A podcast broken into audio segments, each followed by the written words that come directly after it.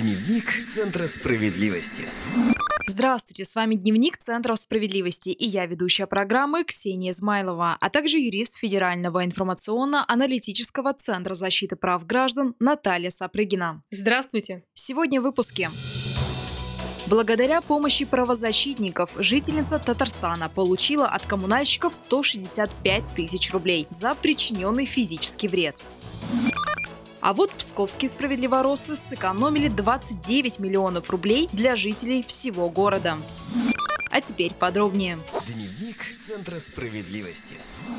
Благодаря помощи правозащитников жительница Татарстана получила от коммунальщиков сто шестьдесят пять тысяч рублей за причиненный физический вред. пятидесятипятилетняя женщина едва не погибла под глыбой снега, сорвавшейся с крыши многоквартирного дома на Матросово семнадцать в Елабуге. Женщина получила разрыв легкого, перелом шести ребер, повреждение трех позвонков и множественные ушибы. В тяжелом состоянии ее доставили в больницу. Впереди долгое и дорогостоящее лечение, а затем реабилитация. Племянница пострадавшей обратилась в Казанский центр защиты прав граждан за помощью по взысканию компенсации. Подробнее расскажет Наталья. Очищать кровлю от снега и наледи – обязанность управляющей компании. Дом на Матросово семнадцать обслуживает управляющая компания «Жилкомфорт-сервис», которая халатно отнеслась к содержанию многоквартирного дома. Поэтому именно коммунальщики обязаны возместить и физический, и моральный вред пострадавшей. Специалисты Центра защиты прав граждан предложили управляющей компании «Жилкомфорт-сервис» заключить мировое соглашение. Это позволит избежать долгих судебных разбирательств, тем более, что вина коммунальщиков очевидна. Руководство «Жилкомфорт-сервиса» согласилось с условиями мирового соглашения. Коммунальщики выплатили пострадавшей сто шестьдесят пять тысяч рублей. Это и минимум, необходимый на лечение в ближайшее время и покрытие морального вреда. Кроме того, стороны договорились об оплате дополнительных расходов в случае, если потребуется более длительное лечение и восстановление.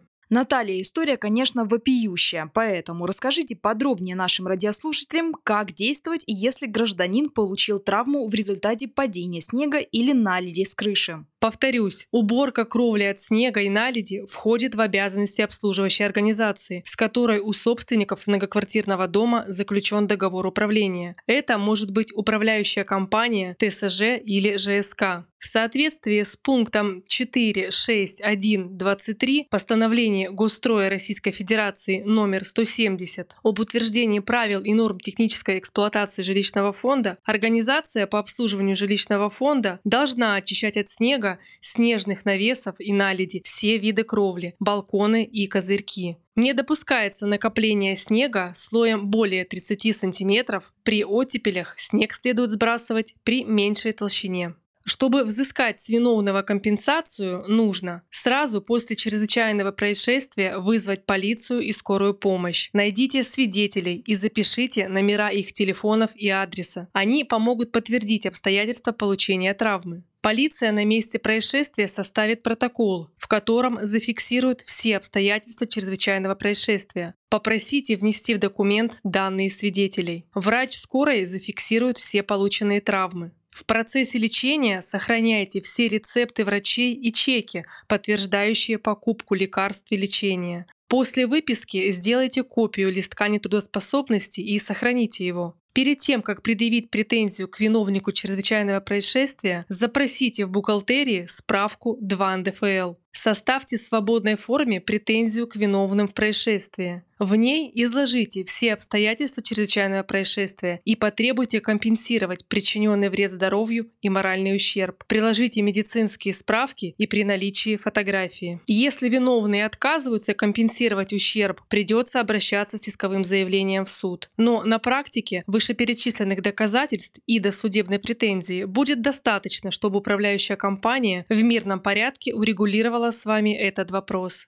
Так, но хотелось бы, конечно, предотвратить такое чрезвычайное происшествие. Поэтому, Наталья, расскажите, как заставить ЖЭК убрать сосульки и снег с крыши.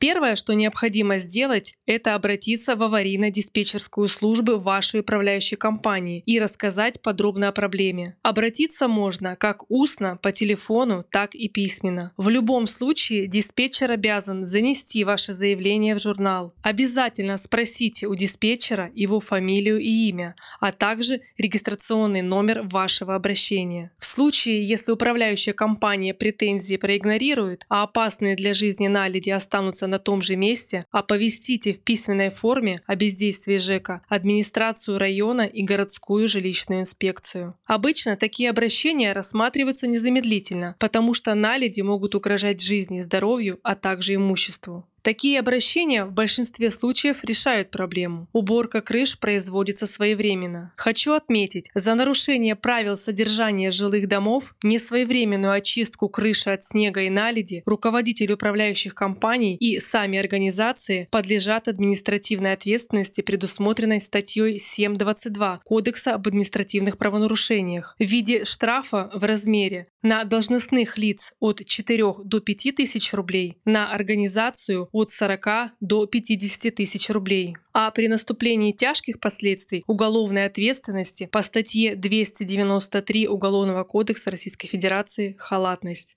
Добавлю более подробную информацию о том, как заставить коммунальщиков убрать наледь и снег с крыши, читайте в инструкции, если не убирают сосульки и снег на крыше. Скачать инструкцию можно бесплатно на сайте справедливо точка центр. Дневник Центра справедливости. Псковские справедливоросы добились снижения тарифа на горячую воду на двадцать девять миллионов рублей. Местные власти незаконно повысили плату за ресурс на семнадцать процентов за год. Подробнее через несколько секунд.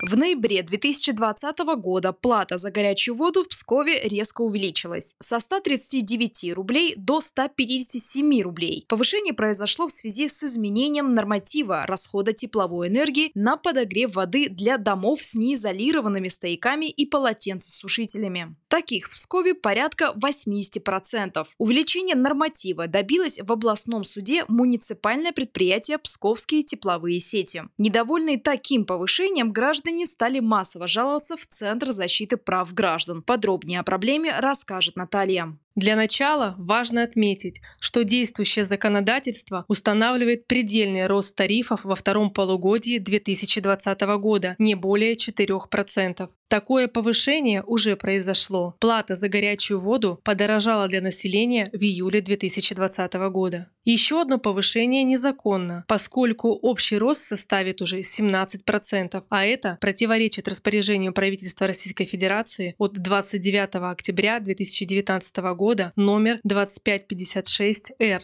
Об утверждении индексов изменения размеров вносимой гражданами платы за коммунальные услуги в среднем по субъектам Российской Федерации на две тысячи двадцатый год. Именно поэтому наши правозащитники пожаловались на нарушение предельного индекса цен губернатору, в региональный комитет по строительству и ЖКХ, комитет по тарифам, областную администрацию и прокуратуру. Добавлю, наша принципиальная и четкая позиция Центра защиты прав граждан помогла добиться снижения платы для жителей Пскова.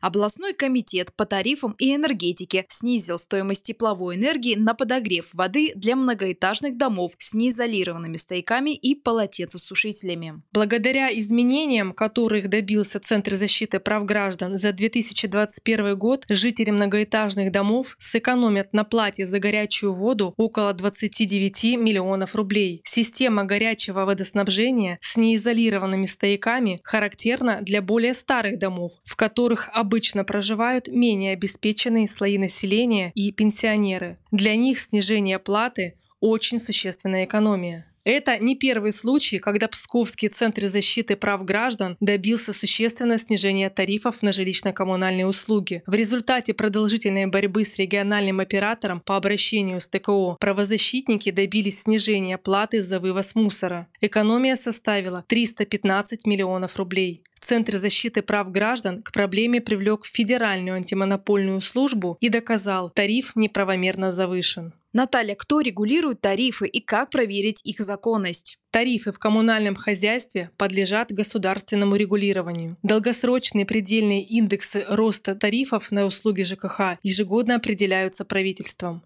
Федеральное законодательство устанавливает минимальный и максимальный размер тарифов, а также периоды и порядок повышения тарифов. Точный же размер тарифов за услуги ЖКХ находится в ведении региональных властей. Проверить, правильные ли тарифы применяют коммунальщики и ресурсники, они отражены в квитанции, можно, изучив нормативные документы и сайты региональных или местных органов власти. Если у жителей есть сомнения относительно законности установленных тарифов на ЖКУ, следует обратиться в областную прокуратуру или Федеральную антимонопольную службу. Если речь идет о суммах, уплачиваемых управляющей компанией, например, за содержание жилья, следует обращаться в Государственную жилищную инспекцию. Добавлю, найти более подробную информацию о том, как проверить правильность начислений за жилищно-коммунальные услуги, избавиться от незаконных взносов и поборов, а также получить все необходимые образцы заявлений в ЖЭК и надзорные органы, можно в инструкции «Как правильно проверять платежи за услуги ЖКХ». Скачать инструкцию можно бесплатно на сайте справедливо точка центр. Спасибо, Наталья. Я напоминаю, с нами была юрист Федерального информационно-аналитического центра защиты прав граждан Наталья Сапрыгина. Всего доброго.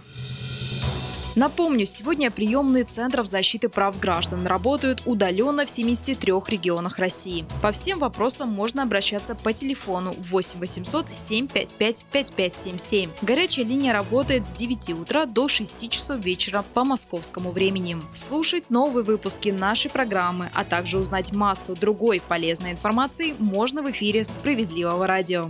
Следите за нашими выпусками в прямом эфире на сайте домсовет точка тэ вэ. Находите подкасты «Справедливого радио» в социальных сетях или скачайте одноименное мобильное приложение на свой смартфон из официального магазина приложений. А у меня на этом все. С вами была Ксения Измайлова. Вы слушали программу «Дневник Центров справедливости». До скорой встречи. Дневник Центра справедливости.